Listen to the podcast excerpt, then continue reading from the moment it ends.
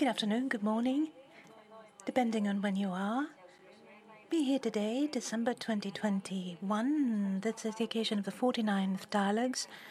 Madame Efthymiou, thank you very much for being with us uh, this evening, and we do hope and trust that you'll help all of us close a very strange year.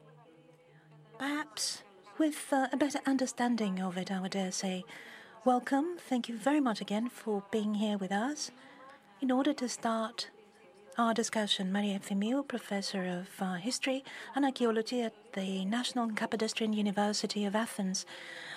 History will show is the title for the month of uh, December and the dialogues of December 2021. And I don't suppose I need to explain why we chose this title. Because of what we've been experiencing, and perhaps because of the answers we're looking for. Perhaps we should wonder about the ways that would lead us to the answers that we need. And of course, it cannot be another way other than know where we come from, know what happened prior to our occasion today, and we are what we are called upon to face.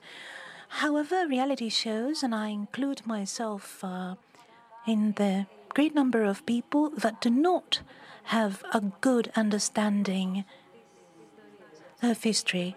Um, our knowledge is suboptimal, I would say. And there's the sociological approach to history, I would say. Not only memory of uh, numbers, of dates, of years, and so on and so forth. We shall discuss all these analytically, and all of you are welcome to take part in our discussion. You know very well that throughout our 49th dialogues, what we've been doing is discuss, all of us together, with uh, the guests that specialize in all the topics that we discuss every time. At the same time, we want you all to be active, whether you're attending, uh, being physically present, or whether you're attending remotely. Please ask questions and make comments within the framework of this open dialogue that we've been hosting for four years on initiative of the Stavros Niarchos Foundation with the partnership of the journalistic group of the non-for-profit organization iMEdD.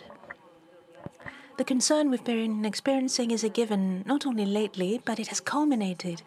Fear is, of course, a very known emotion for all of us. However, polarization and questioning and doubts, whether we are talking about doubting the political uh, system or the, the mass media, of course, this is something that we've seen happen quite early, already back at the time of the socio-economic crisis and the refugee crisis that our country was called upon to cope with along the, the entirety of Europe. And we have uh, the questioning of science, experts, and questioning and doubts in interpersonal relations, and the management of what has been happening around us in the dialogue we've uh, been having with our fellow citizens, our colleagues, and of course, throughout society. Of course, it goes without saying that no discussion of ours is limited to, to Greece alone. This, especially this topic, is related to something that touches the entire world and societies all over the world. And of course, these features may have common roots, but also have particularities depending on where they manifest themselves. It is not necessary uh, for me, to, Madam Efthymiou, to say that the response we had on announcement of the topic was indeed great, and especially when people found out that you'd be participating. You know that, of course, but I ought to convey the message that people have responded enthusiastically before we even commenced our conversation today. Many days ago, we received a number of questions and the comments that we received in our channel and the mass media have been uh, numerous and interesting. And of course, we members of uh, our team have been recipients of uh, messages of enthusiasm from the people that are looking forward to hearing you speak and people who know you personally, or people who know you through the way uh, in which you teach history generously giving people what you know, your knowledge. Thank you ever so much. Thank you very much. The first question that you broached is valid by all means. That is a question of whether we feel fear and dread faced with what's been happening lately? I would say no, this is not the first occasion. People are always concerned. There's no way that you can get out of it. We are small creatures faced with powers far superior than we are uh, nature among them. This has been the truth for millions of years of our existence. We know that we are finite, that we die, and all these create a being that is full of different features of courage and of uh, stress and concerns. So it's only natural. However, the societies that uh, where we're living are far safer than they used to be. You should know, even on a global level what we've been experiencing for the past 70 years is impressive with a great reduction of wars. Not that wars disappeared, far from it, but wars were considerably reduced, and we've had the creation of uh, ever more states that have a kind of social system in place. In fact, all of us living in Europe live in a continent that had produced a lot of pain and a, a, lot of violence in the 20th century because both world wars started from Europe and the theatre of war was Europe itself. However, at the same time, this continent had produced the most advanced ideological systems regarding the operation and function of societies, the ones which have uh, prevailed in the past 200 years, and this Western civilization has engendered an unprecedented financial scientific progress, especially in the past 200 years. After the Second World War, through particular and peculiar balances that ceased to exist in 1989, humanity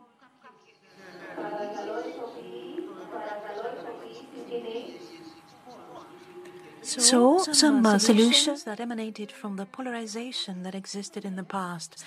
And these solutions regard a welfare state to a better, to a higher, or to a lower extent um, in different places, but far more extensive compared any time in history. Never before had so many millions of people have something to expect from public institutions, expect such a management, such a wide management of a humanitarian problem like that of the pandemic we've experienced. And my opinion is that what we live all around us in fact shows that there has been victory of, the, of, of mankind. The vaccine uh, was invested with an impressive combination of hundreds of research centers and competitive pharmaceutical manufacturers who agreed that up to a certain extent in the research pipeline, they will exchange information in order to expedite the discovery of the vaccine this is also a victory of modern society, in my opinion. Therefore, if we are concerned or overly concerned, of course we are, nothing is perfect, but we need to compare things to other occasions, previous occasions. Never before has a pandemic been met with such a wide coverage. So many millions of people were able to work from home, and all these people were paid monthly by the state as if they were working, as it happened in our society, as if they really went to work, because many people could not, of course, work and they were at home and the state, our state, and many other states provided these people with a monthly sum so that they could make ends meet. This could not be expected in the past.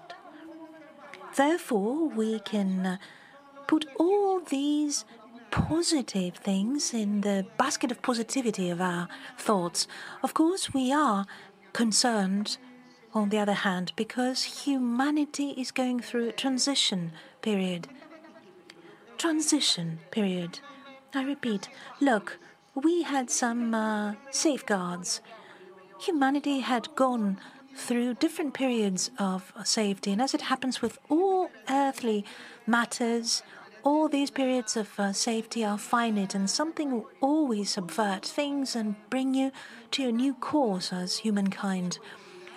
After 1989 and the end of the Cold War, the definite prevalence of the United States of America and the Western system globally, it appeared for a certain period of time that there was something that had a beginning, a middle, and an end. It had its own coordinates and it guided humanity, um, more in some places, less in some other places.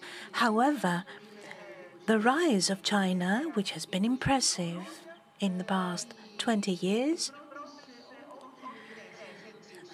the first indications of uh, reduction of power of the United States, the rise of other parallel powers like India, Turkey, the new position of Russia definitely lead to new balances and of course there can be changes engendered and we all know that and it, changes are here already you have no way of knowing what the changes will be, and this is something that creates stress and fear. They may be conducive and beneficial and positive, or the opposite, because when balance is lost and waiting to find a new balance, the lapse,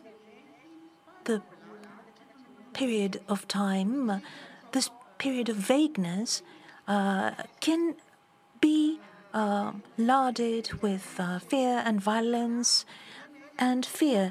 I belong to the generation that never experienced a war. I was born in 1955. I'm 66 years old, and I never, I've never been through a war. And I have to tell you that in the past 70 years, uh, many peoples on earth did not experience war. Some other ones were not equally as lucky, but for all intents and purposes, we have more people that have lived without war, and this in its own right makes things very uh, particular because we have uh, come to regard peace as a foregone conclusion.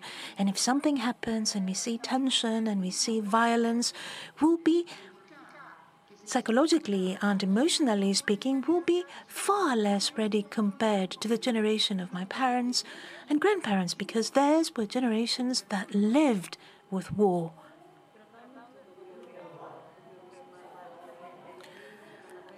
We'll keep what you pointed out because I understand the optimism and the strength uh, that the knowledge of history can infuse in us, and at the same time, the great caution that we need in this period of transition, precisely because this period comprises many different intense emotions, which on an individual level can be experienced by any of us, I suppose.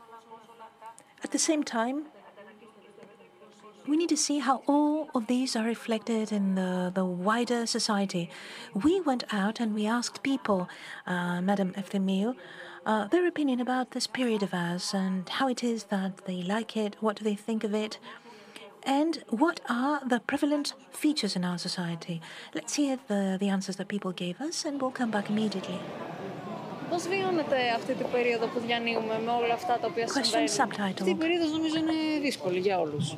Δύσκολη για όλους. Υπάρχει ένας, ε, πέρα από την πανδημία και το ήδη κακό που συμβαίνει στην ανθρωπότητα, είναι και αυτός ο, ο διαχωρισμός ας πούμε, των ανθρώπων. Είναι κάπως ψυχοπλακωτικό να βλέπεις πως όλος ο κόσμος είναι διχασμένος ανάμεσα στο αν πρέπει να κάνει το εμβόλιο ή όχι και να δημιουργείται αυτός ο διχασμός.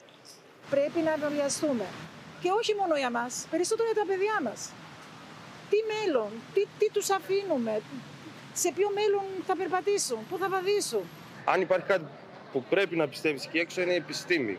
Απλά το θέμα είναι ότι η επιστήμη φιλτράρεται από όλο αυτό το παιχνίδι των πολιτικών και αυτά και φτάνει στα αυτιά μας λίγο... Δηλαδή, εμπιστοσύνη 100% δεν μπορείς να έχεις σίγουρα αλλά δεν ε, πρέπει να διαχωριζόμαστε ο λαός. Πρέπει να μένουμε μαζί. Όλα αυτά όμως δεν ξέρω, μπορεί να μας κάνουν και καλύτερους, μπορεί να μας κάνουν και χειρότερους. Θα είμαστε επιθετικοί, θα γίνουμε ακόμη πιο επιθετικοί, θα, γίνουμε, θα κλέβουμε, θα κάνουμε.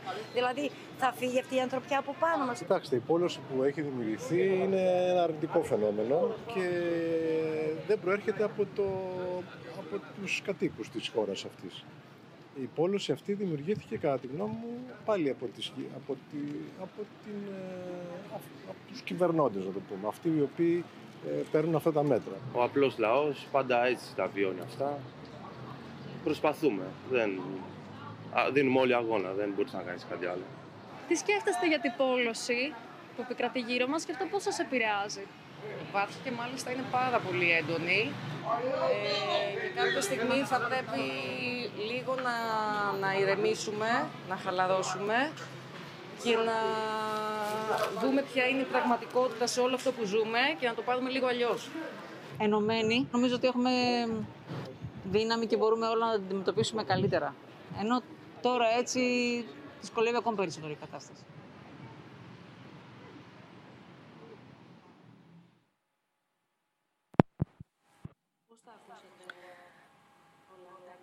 How did all that sound to you, Mrs. Efthymiou? Well, I suppose the answers could be expected. This is something that exists all around you, and it goes without saying that I heard most people talk about polarization, dividing those that refuse to be vaccinated. Of course, this is not a Greek phenomenon, it is international. It is a phenomenon which, in fact, comes in the course of something. Look, in human societies, there are always groups that question and doubt. And one can say that this thread of questioning, uh, to begin with, has something healthy to it. it. It is a good thing to be alert and to have our antennas vigilant. However, it also has a little bit of morbidity in it, and to a great extent, this polariza- polarization we see around us uh, has inherent negative features. In Greece, we have a tradition of uh, polarization. We, we, it appears that uh, we supersede all other nations in what concerns polarization, I can say. Therefore, there's no surprise there not even the percentage. There's 30%, if I'm not mistaken, this percentage of people that refuses to undergo vaccination every year what is precisely the same percentage of people which in uh, previous, peri- previous periods of times thought that the um, we are being sprayed from above with uh, some strange substances. Ours is a nation that has a history of uh, 200 years of polarization. This is sort of normalcy for us. And if we're not polarized, I suppose, uh, we don't feel quite comfortable. It appears that only in such an environment we feel that things are normal. And this is sad. This is sad because it has done immense damage to us. Now we have merely found a new pretext. You can't write it off because it goes without saying that these people exi- exist.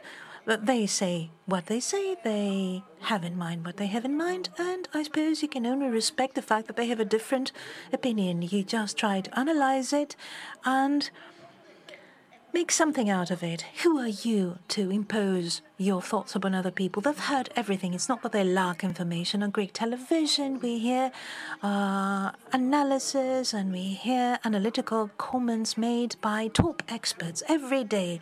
So they we don't lack information, far from it. So people who refuse to understand certain things are not ignorant, they are not uh, uninformed. They have made their minds, in my opinion, very poorly. But anyway, they have made their minds in a certain way. Excuse me for interrupting. I, I am following what you're saying with great attention because, especially we, we Greek people, know very well that discord is a feature of our history. Πες του να σταματήσει.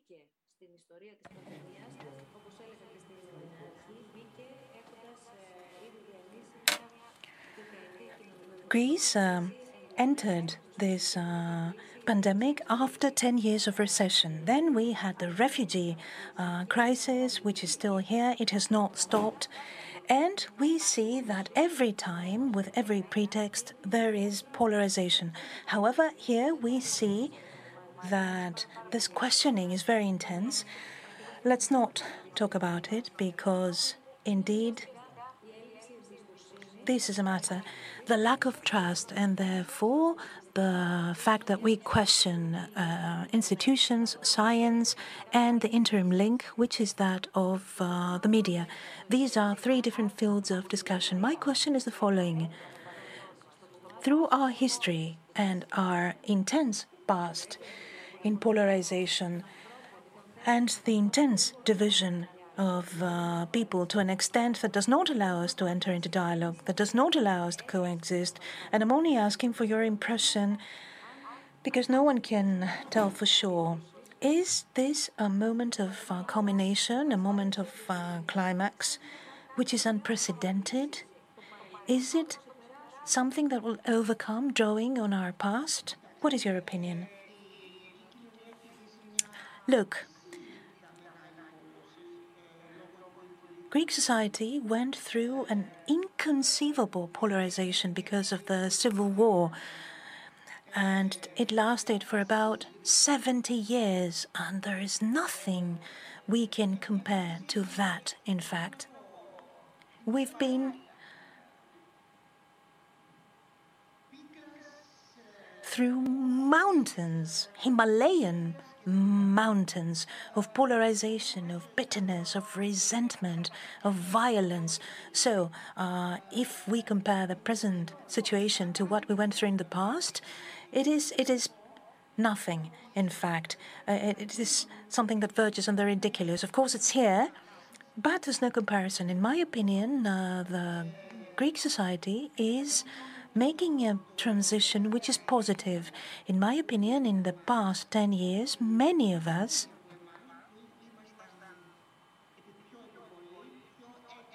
some of us who were more frivolous and more ready to say things easily without thinking, people that found it easy to be poignant and poisonous and morbid, ever discovering new conspiracies and collusions that only aim at evil for our society. So, this suit that we've been wearing for such a long time is shrinking, in my opinion.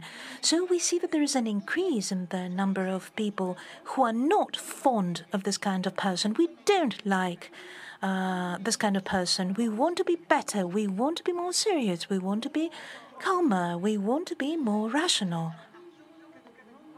And this is something that we've seen. We've seen in the recession to an extent, and we've also seen that in the pandemic.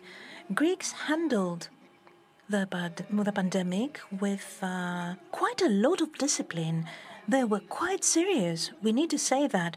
Let us not underestimate the attitude. The majority of our people were disciplined.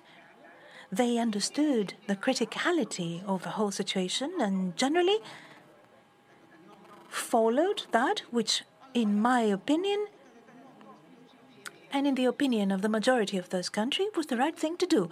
Of course, not in the opinion of everyone, but in my opinion, and the opinion of the majority. Let's not make light of it. And let's not accentuate the what happens with this smaller percentage of people. They undergo their fluctuations uh, as well.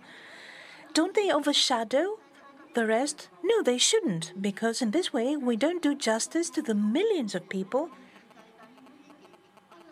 that acted according to reason and what logic demands, in my opinion. Of course, other ones have a different opinion and they are free to have it. Whole debate about us becoming vaccinated or not is, I believe, deeply political in the sense that uh, one of the most critical political debates is this, meaning how and if possible how can this be allowed whether uh, we could allow a minority to uh, eventually put the majority at risk if the majority so happens. To believe this is a critical political debate one of the most interesting ones perhaps Well, at that, may I say one thing? The quality of the information we are having, and if I may say so, the absolute figures as well as the actual ones, I believe uh, might be in a position to make us understand. Of course, we may not become scientists overnight, so as to have a qualified opinion as to what to do. Perhaps we should be embarking on the questions that keep coming uh, to us over uh, the uh, network. We can see them on the screen. There was a question that was put forward a moment ago. What do you believe uh, the historians of tomorrow will be uh, saying about the current pandemic? I have read some of your interviews, and you have been referring to these. Uh, aspects, and you also compared this to other pandemics that humankind has experienced. So, what could possibly the future historians say about the current pandemic? Let me tell you this more pandemics of the kind will be experienced, and perhaps the historians of tomorrow will not be separated from the reality. Today's pandemic is very special in that it is truly universal and is being spreading very swiftly. That I grant you, we are all experiencing a very speedy time, and what with the multitude of contacts all around us, a plane, a flight was enough to bring uh, the virus from China all the way to Italy, and from that point on, you know what happened. It is most likely that in the future, more things of the kind will be happening. Don't forget that in the past, it was much more difficult to move around and travel. It was by car, on horseback. Now things are much more swift. Never had the uh, planet been populated by 7 billion and more people moving about all the time. This is a densely populated planet, so the transmission is very quick. Nevertheless, I have to say that the uh, health services reacted in a very, a very quick way. So did governments, given the circumstances, and thanks to the possibilities of modern technology. I therefore believe that the way this pandemic has been handled and is being handled uh, will be thoroughly studied and analyzed, as the case is with another pandemic. Right now, it is the universality that really uh, sets the tone uh, of studies, and I believe that both now and tomorrow, this pandemic will be discussed as such, a universal phenomenon. Maybe it's a one step forward to uh, true globalization. Inevitably, Sooner or later, in some centuries from now, the Earth will be a global village, and these are steps that, if anything, may remind you, teach us that we are members of a universal community, a community that is being shaped, that is being in full gestation. In the meantime, as I've been following you, I see the following question. You see how different expressions. Uh, history will show, history will tell, history is being repeated well, history repeats itself unless we take aboard the fundamental aspects of each uh, period. Uh, is this a new world we're living in, or perhaps we keep living the same things because we do not teach ourselves from what is happening? Could the modern human being aspire at a better tomorrow based on today's facts? Yes, we should be very optimistic. History is in full evolution, it is an evolutive process. Uh, nothing is stagnant, nothing is stable.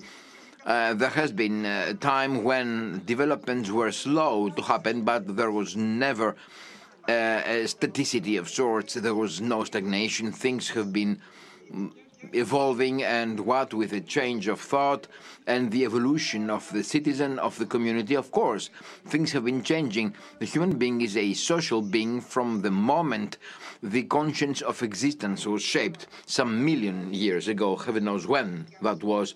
What we have been experiencing nowadays uh, is uh, shapes and uh, dimensions never experienced before.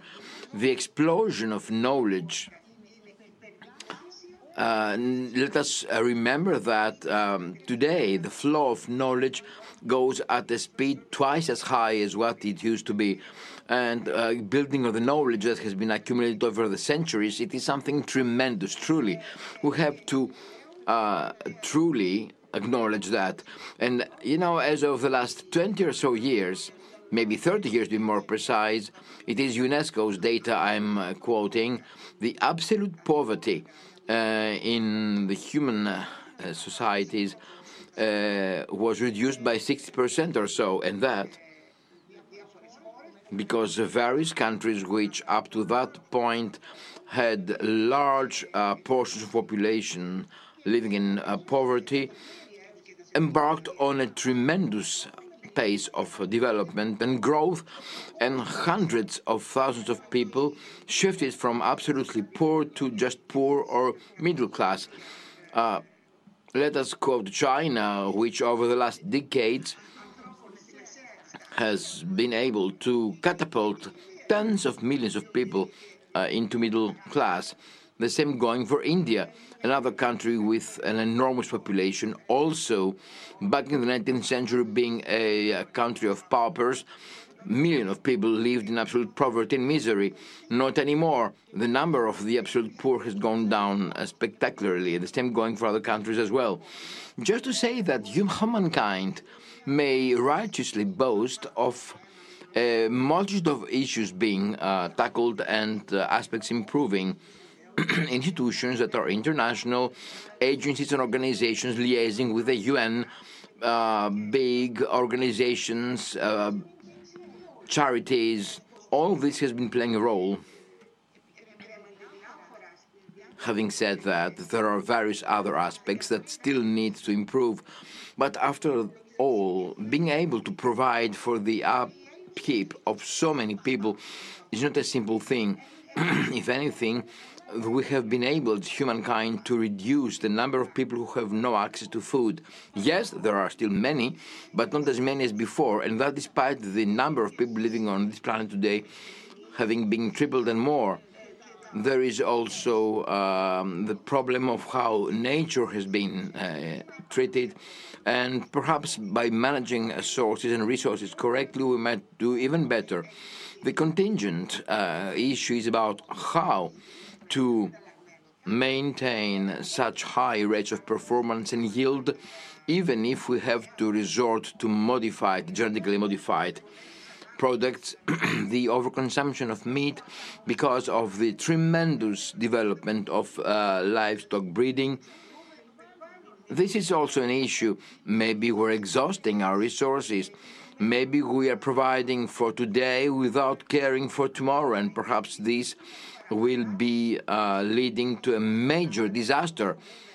but there is no point in us uh, uh, heralding doomsdays ahead, rather be realistic and sober in discussing the parameters. Mrs. Efthymiou, another question. You, as an academician, as uh, a person that delves into history, based on the special features of the times we're uh, crossing, please tell me what are the highlights of your references? What are the points you believe would help us discuss and therefore be of help in our effort to understand what could be those aspects that might be of help to us all uh, to delve uh, more thoroughly into and understand things? well, this is a very general question.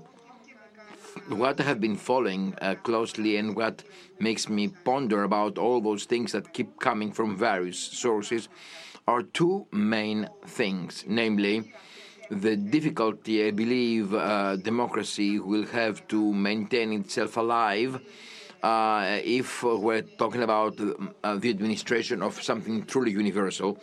I have the feeling that the political model that has been prevalent since the 19th century after all this uh, Western type democracy is an Anglo Saxon uh, achievement of the last 200 years that has been expanding itself around the planet. In some countries, this may be functioning correctly, somewhere else, maybe not as much, but all in all, there is some kind of tiredness, there is some kind of indifference and a feeling of uh, debacle, if I may say so, uh, maybe we need to refresh the perceptions and uh, approach some notions anew. Will we be successful in that? It remains to be seen.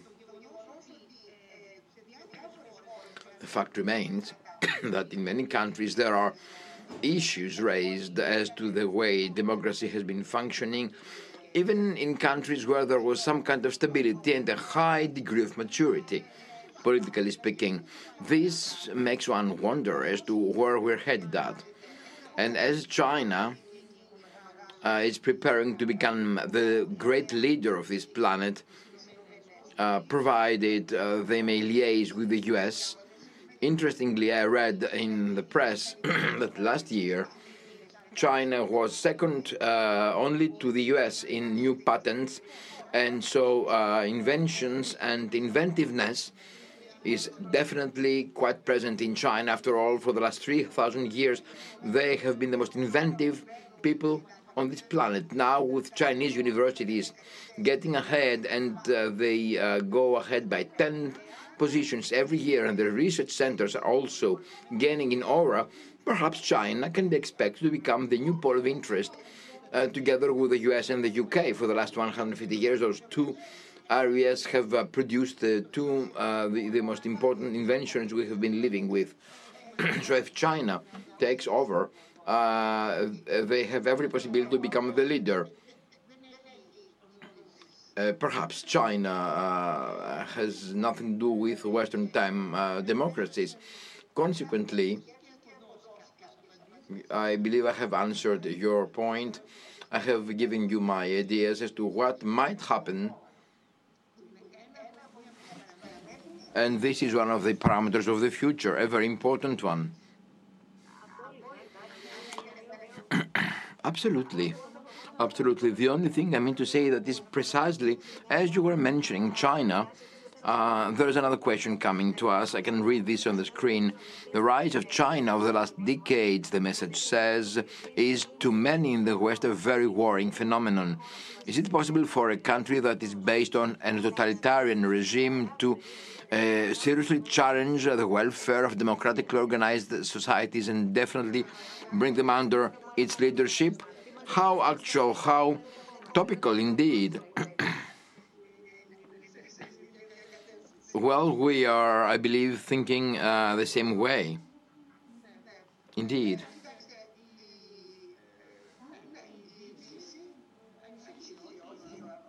the West is indeed worrying, and uh, there are many people who are quite distressed. if anything, the Western civilization that imposed itself worldwide in a variety of ways, whether in a calm and cultural penetration or uh, by other ways as well. One way or another, it happened. Wherever interventions happened, in that sense, a condition sine qua non was invoked uh, the effort to reinstate democracy. There was this condition, and that was what conditioned the investments and the efforts and whatever penetrations there may have been uh, attempted. Uh, it was the official narrative that we cannot have this without democracy. Well, the Chinese, as we have come to realize, are expanding themselves spectacularly through their investments without ever raising any political or other uh, agenda of ideological nature. All they need and they want to have our contracts, and they put no conditions as to political or ideological uh, pursuits.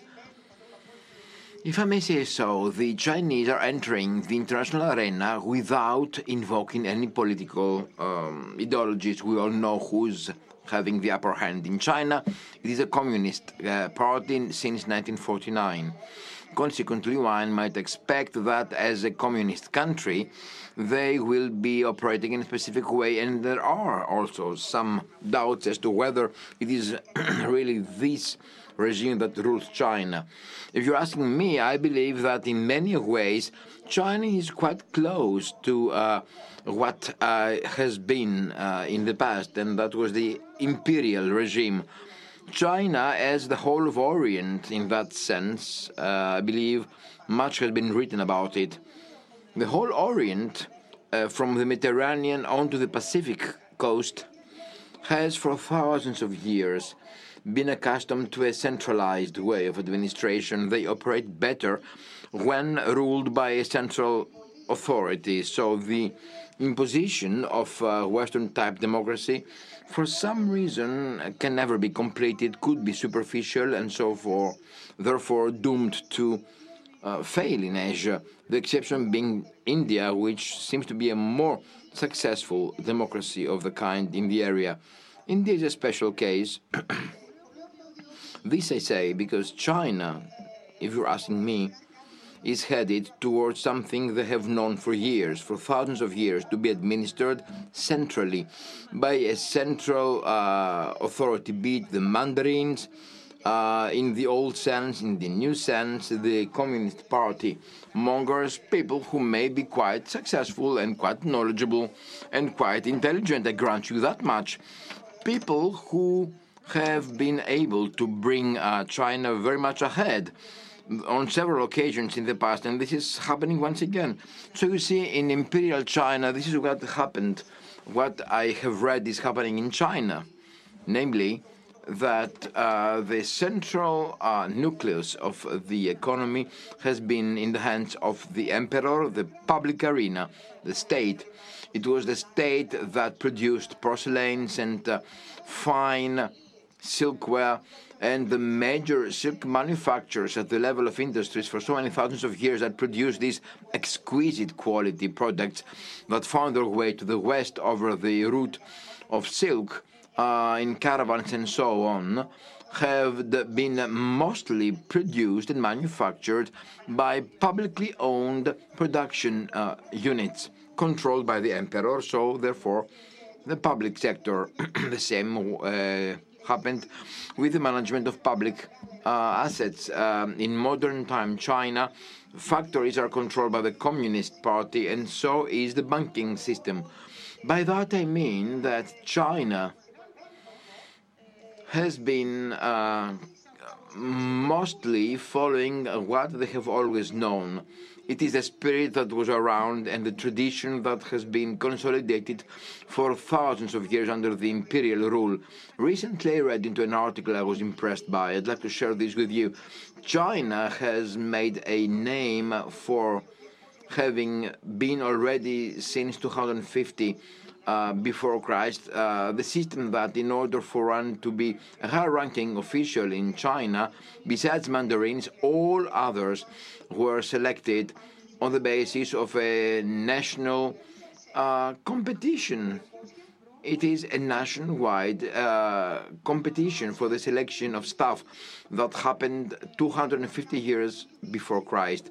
Something unique, and this uh, continued to happen for thousands of years, and that was combined with a constant evaluation of public officials and officers every year, year in, year out, and unless one met the criteria for performance, uh, one would be sacked and would have to pay for the damages caused to the Chinese state by not performing the way one should be expected to perform. All this I share with you because you see, according to the Confucian uh, perception, the state in China uh, rated meritocracy quite high, and that and selecting the best based on clear cut and transparent criteria. That was a national uh, competition. Of course, things were not that rosy. There have always been some uh, processes one could drive around procedures, but anyway. Generally speaking, for one to become a member of the Chinese uh, Communist Party, something very difficult and demanding in China. So one has to go through quite a number of challenges, uh, and also uh, individually and collectively, for one to become uh, accepted as member of the Communist Party, and to uh, even more so if one wants to uh, undertake an office within the party. Yet another element, I believe, is coming from the past. and indeed, as you explained in the first part of your answer, this uh, complements uh, the whole um, outlook. So, coming back to the West, I am reading into another question that has come. I heard uh, Mrs. Efthymiou uh, praising our times, but the quest for uh, something new, which is the vaccine, should go hand in hand with uh, confirmed success stories of the past. Quarantine is one. Nowadays, tested methods against the pandemic uh, are relying on two conditions that modern capitalism I uh, find it impossible to sustain a, a, worldwide quarantine that within two weeks would make the pandemic go, that with a fair distribution of vaccine so as to avoid two pace um, worlds uh, where some countries have access to vaccines and some not. Politically, is this possible? My answer is uh, quite clear. Indeed, there are countries that have been lagging behind vaccination wise, and as we're all reading, efforts are being waged. Whole continents have been left aside. Africa, the most blatant example, Mrs. Bousdoukou says, is the whole continent of Africa that has been left behind. Indeed, and that is what we have been uh, following in the press and in the media, and that's what our dear friend who put through the question means. Uh, it is such a major failure for us to have left Africa behind. I do not know whether uh, it would be envisageable to have a worldwide quarantine for two weeks. I do not know what this would suggest uh, in in real life. in a variety of aspects. Right now, without being a specialist, I believe this might be a disaster. But uh, even so, we may not uh, allow for the whole world to stop turning for two weeks. That's impossible. That's my personal feeling, based on the reflections of uh, the friend who put through the questions. Having said that, I believe that uh, quarantine is a well-tested method.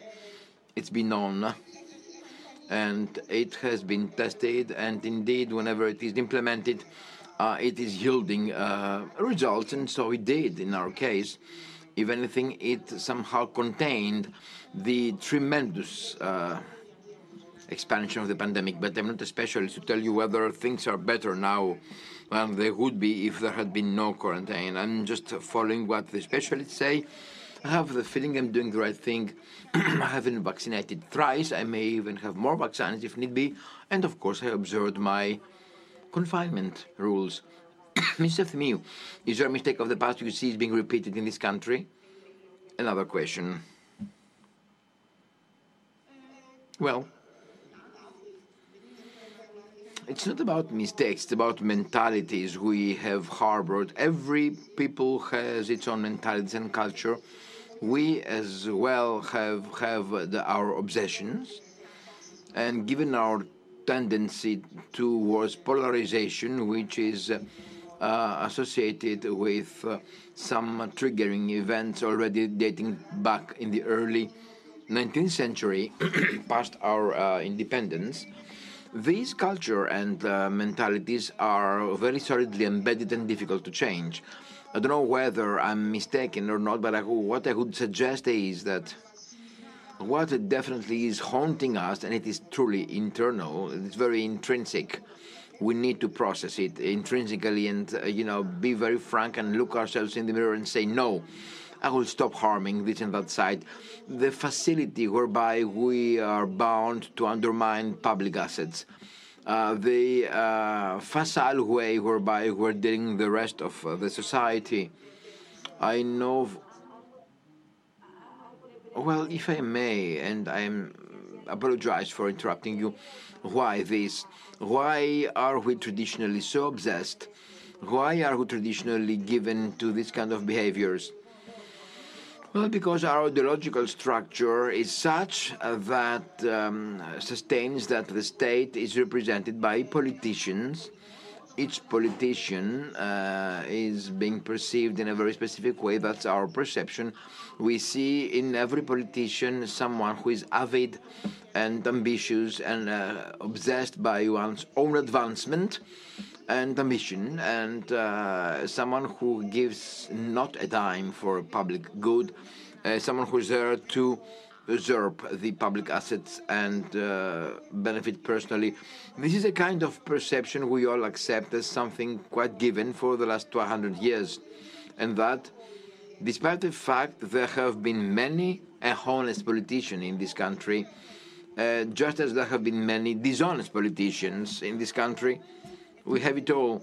But we neither praise nor do we reinforce the uh, honest politicians. We tend to generalize and undermine, denigrate, scorn, and uh, discredit the entire group of politicians, uh, taking the example of a few dishonest, incapable. We, we ask uh, a lot, we demand the world. Were we the honest ones then?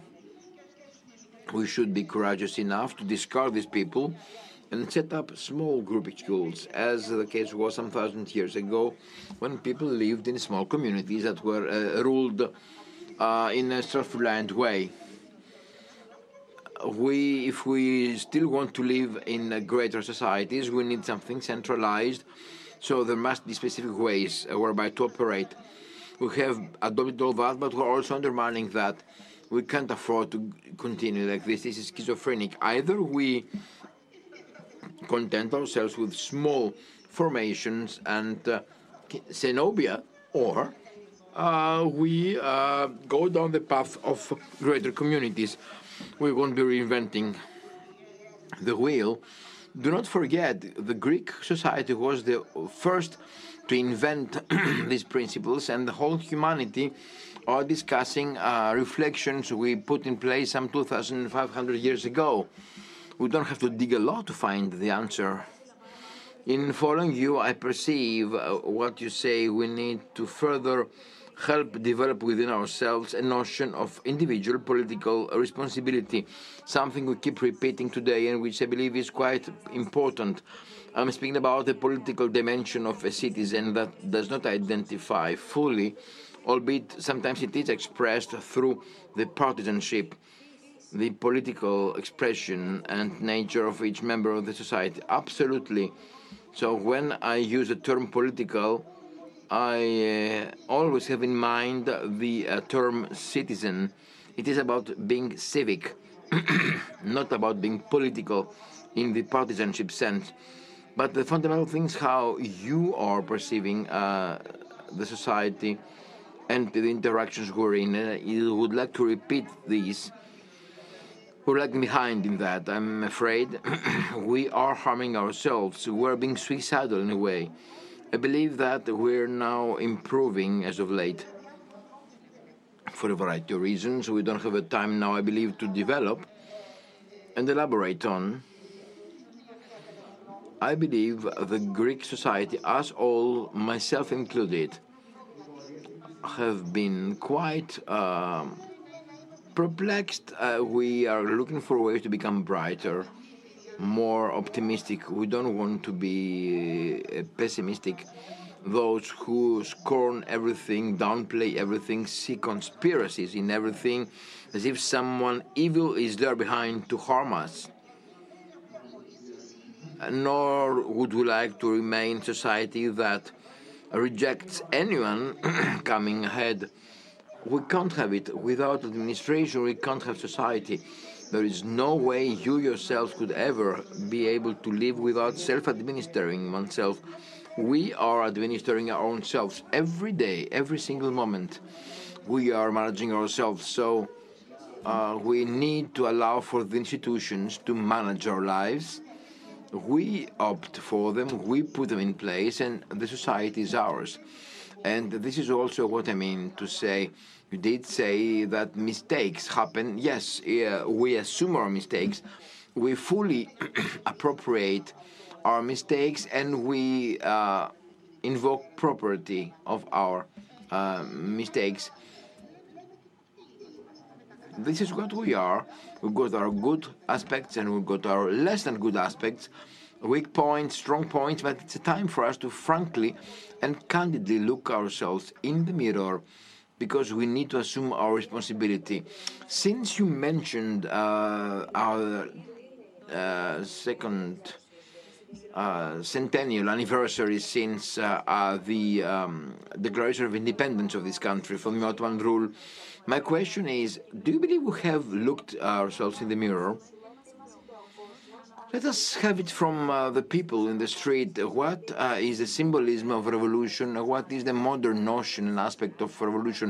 Is there a revolution today? Does it mean anything to us today? Φέτος γιορτάζουμε 200 χρόνια από την Ελληνική Επανάσταση. Εσείς που εντοπίζετε η ανθρωπότητα σήμερα να κάνει επαναστάσεις; Όταν ακούμε επανάσταση πάντα σκεφτόμαστε ότι α, βίαιο και το ένα το άλλο. Ό,τι μπορείς να το κάνεις σε ειρηνικά και να το επικοινωνήσει με σωστό τρόπο στο άλλος να το καταλάβει, είναι καλό να γίνεται πρέπει όλοι να κάνουμε από τη δική μας πλευρά αυτό που λέγεται η μικρή επανάσταση με το διάλογο, γιατί πάντα ο διάλογος φέρνει τα αποτελέσματα και ποτέ η, η επίθεση. Ε, Μας φτάνουν και κάποια στιγμή και στην επίθεση, εξαγριωνόμαστε για αυτά που γίνονται, αλλά νομίζω ότι μόνο με το διάλογο θα μπορέσουμε να βρούμε και να αφήσουμε την νεολαία να κάνει τα βήματα που πρέπει. Ενώ πριν επαναστατόταν ο κόσμος με όπλα, με πόλεμο, από κάποιο εχθρό που το ήξερε, που ερχόταν πάνω του. Υπάρχει τώρα αυτή, όλη αυτή η κατάσταση που όντως σαν να επαναστατωνόμαστε από ένα αόρατο εχθρό. Και μερικοί είναι από αυτή την πλευρά και μερικοί από την άλλη. Από τη μία, οι επαναστάσει είναι καλές, διότι άμα δεν υπάρξει μια επανάσταση και μια εξέργεση, δεν θα μπορέσει να γίνει τίποτα και να μην πάει τίποτα μπροστά. Αλλά πολλές φορές ε, κάποιοι κερδοσκοπούν από τις επαναστάσεις και πολλές φορές κάποιοι βρίσκουν την επανάσταση ως δικαιολογία απλά για να βγάλουν το άνακτο τους. Αυτή τη στιγμή πιστεύω ότι οι επαναστάσεις που γίνονται γίνονται με λάθος ε, στόχο. Οπότε δεν θα το έβαζα στα καλά, θα το έβαζα στα κακά. Αντί να, αντί να, να βρούμε τον τρόπο να ξαναγυρίσουμε στην ε, κανονικότητα όσο γίνεται, που αυτό δεν θα υπάρξει ποτέ, ε, κάνουμε τα δίνοντα δυνατά για το αντίθετο αποτέλεσμα. Για να γίνει μια επανάσταση, αρχικά πρέπει να ρισκάρεις. Και δεύτερον, πρέπει να υπάρχει μια ε, ε, ένωση μαζική. Το να χωριστούμε σε μικρές ομάδες και ο ένας να κάνει μια μικρή επανάσταση εδώ, άλλος εκεί, το αποτέλεσμα είναι πολύ μικρό. Αν θα ήμασταν πιο ενωμένοι, όπως είπα πριν, ίσως θα μπορούσε να γίνει και αυτό. Και θα ήταν ακόμα καλύτερο. Αλλά έτσι, διαχωρισμένοι, τσακωμένοι, μισημένοι, ε, τι... Μου, δεν σηκώνεται εύκολα πλέον ο κόσμος από τον καναπέ του. Δεν είναι όπως ήταν τότε. Ε, σήμερα η ανθρωπότητα δεν κάνει επαναστάσεις, όχι δυστυχώς. Ε, αλλά ελπίζω αυτό στο μέλλον να αλλάξει, να, να επιστρέψει αυτό το πείσμα. Όχι, πιστεύω ότι δεν υπάρχουν μικρές επαναστάσεις σήμερα. Πιστεύω ότι το πράγμα έχει γίνει τελείως ατομικό και ότι αν υπάρχουν μικρές επαναστάσεις θα πρέπει να υπάρχουν μέσα στον καθένα μας και εγώ δεν τις ξέρω.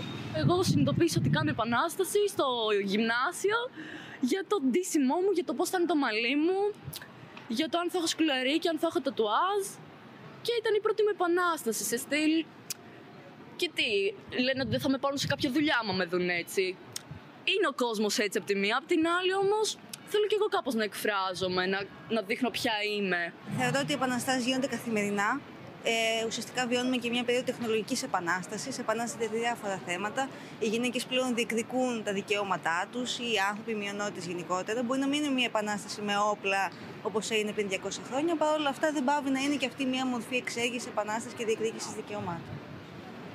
Σίγουρα βρισκόμαστε σε μια περίοδο μεγάλης αλλαγής θα έρθουν μεγάλες αλλαγές. Ακόμα και το κλίμα, ας πούμε, βλέπετε ότι θα πρέπει να γίνει μια πιο ριζοσπαστική προσέγγιση. Άρα θα πρέπει να υπάρξει και μια επαναστάση και εκεί.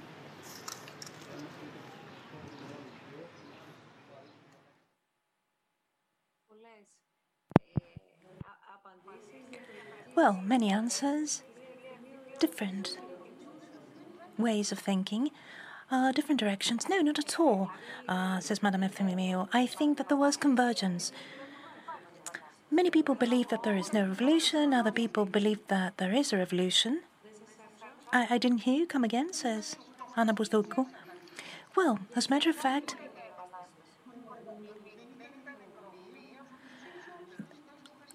most people, in fact, gave stochastic answers. That is, they, they thought about what they were proposing. They were not proposing revolutions with blood, they wanted things to change, but as a result of thought.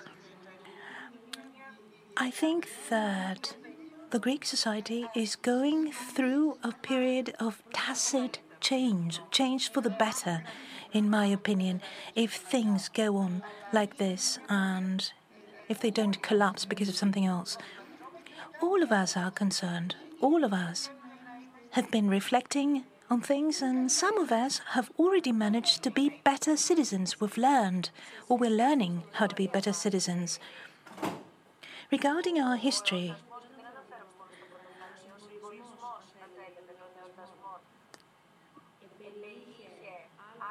the anniversary and the symbolism of the anniversary of our independence, did it actually comprise our self reflection, looking at ourselves in the mirror, and the celebrations on the anniversary of our independence? What was it like for people? Look, I gave about 250 uh, lectures on the matter because we have uh, WebEx in this day and age, and on some days I gave three lectures every day. So, technological revolution, yes, thanks to the technological revolution. I'm speaking, um, drawing on my experience because I know what happened to me. I'm certain that many of the colleagues who specialize in this particular period in history were also very active. Now that the year 2021 is uh, reaching its end, I would say that um, the year was a success despite adversities, the adversities that we all know, of course. There were many events, festive events, that were, of course, not conventional in the sense that it was not easy for us to gather in one place and touch one another and be very near one another. This is what we lacked, but in fact, because of technology, many events had a far greater impact in the sense that uh, uh, many more people could take part remotely. And of course, it goes without saying that there was a great volition and will to celebrate. And as far as I followed it, this was not just celebrating the the independence. Many discussions uh, were, in fact, to the point and quite comprehensive regarding our history within the framework of global history, etc. I believe that we took steps and we understood not only better um, the 200 years that went by, but we have uh, shown our class as a society it was proven that universities, research centres, bodies, foundations were ready. For years, the University of Athens, in fact, had uh, prepared an amazing program of actions. It had been prepared three years ago, and the programs have been very successful. I'm talking about the University of Athens because this is where I teach, and this is a university I'm familiar with. I'm absolutely certain that other universities and other research centers had wonderful publications. It's enough to see the exhibition of the Benakis Museum uh, on. Uh, Piraeus Street. There is no museum in Greece that didn't ran a parallel exhibition on the occasion of our 200 year anniversary uh, since the independence war of 1821. This is quite indicative. There's been fervor. The question is not whether we took action and there were activities. There were activities, and in my opinion, uh, it looked glorious. But answering your question about whether or not we have changed following reflection, I would say yes.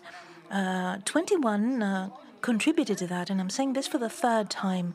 As a society, we've been going through a phase of change, tacit, intrinsic, internal change.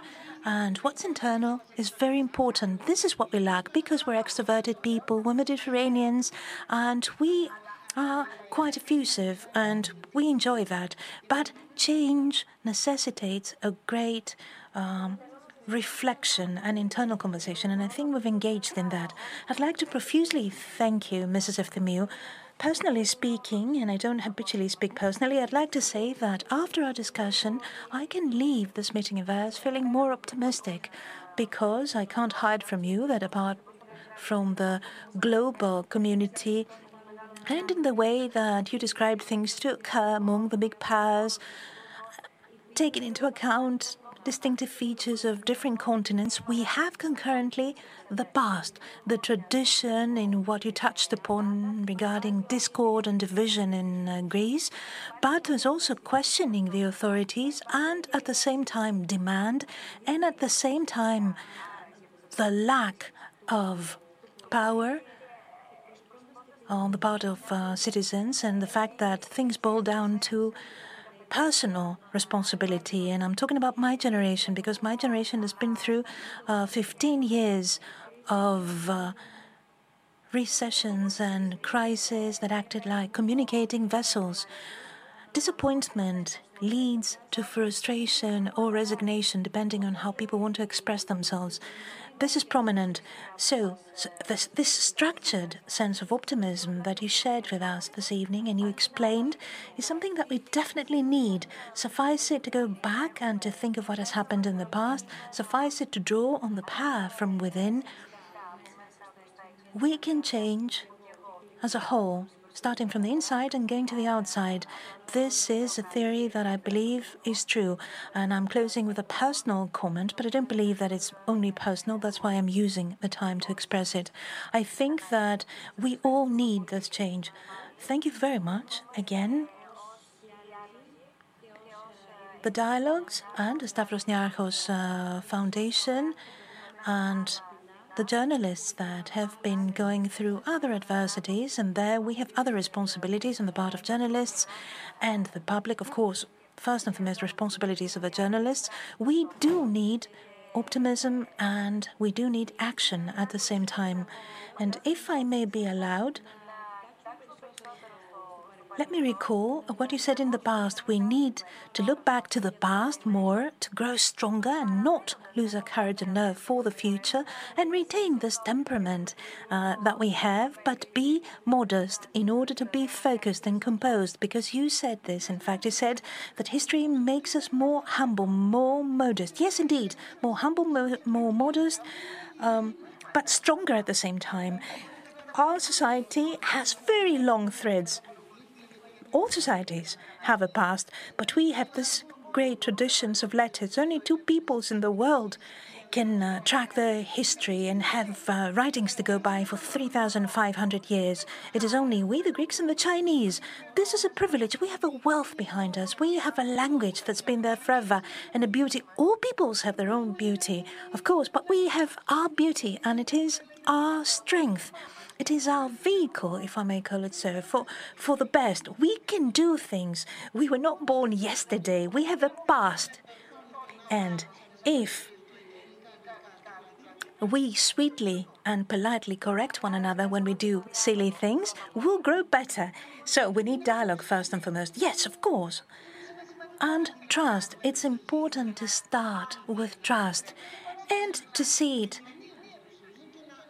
change. It's far better than start with mistrust and um, um, um, annihilate everything from the beginning. We do need trust. We have so many wonderful people around us who are infused with values and they are people with great merit. Um, um, Mrs. Efthymiou, thank you very much. Uh, I had uh, prepared questions that would be nagging questions, but I, but I shan't ask because you changed the climate. I wish you all um, greetings of uh, the season and may you have wonderful holidays. Um, in January 2022, we'll meet again. Let's hope and let's wish for health, uh, physical health, and uh, mental health. May we have very nice holidays. All the best.